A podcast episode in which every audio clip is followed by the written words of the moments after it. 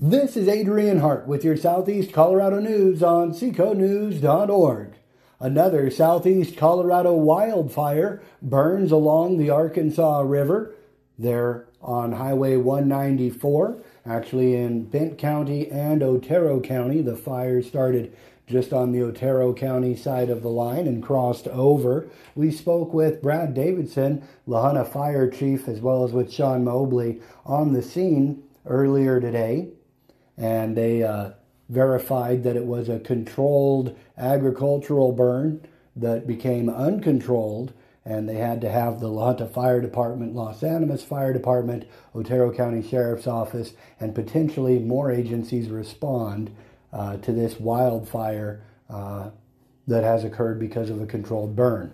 All agencies involved wanted us to remind folks that we are currently under a red flag warning. We have several days ahead of us uh, with no burning conditions in the forecast due to high, dry temperatures, uh, dry conditions, low humidity, as well as high winds. We have uh, forecasted winds across the southeast Colorado Plains on Friday in excess of seventy miles an hour. So this week, don't plan on agriculture burning or burning otherwise. Of course, we do want to remind you that it is an enforceable offense uh, with the fire department's recommendation. The sheriff's office, acting as uh, fire marshal, can actually issue a fine and a ticket. So it is a ticketable offense, so do avoid any burning during the red red flag warning uh, currently across Otero and Bent County. And we do have crews working on scene, uh, fighting that wildfire uh, burning along Highway one ninety-four on the county line. So we want to encourage folks to avoid Highway one ninety-four if possible.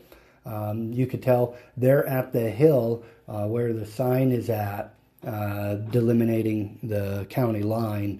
Uh, you can see where the fire jumped across the roadway there uh, along the bridge. So uh, stay out of the area and let the crews do their work. Use an alternate route such as Highway fifty in the meantime. We'll keep you posted on seco news dot org with any official release as far as acreage and containment once it's out. Uh, but they did want us to reiterate that we are under a red flag warning, uh, no burning, and this was a controlled burn that got out of hand and potentially could have been avoided.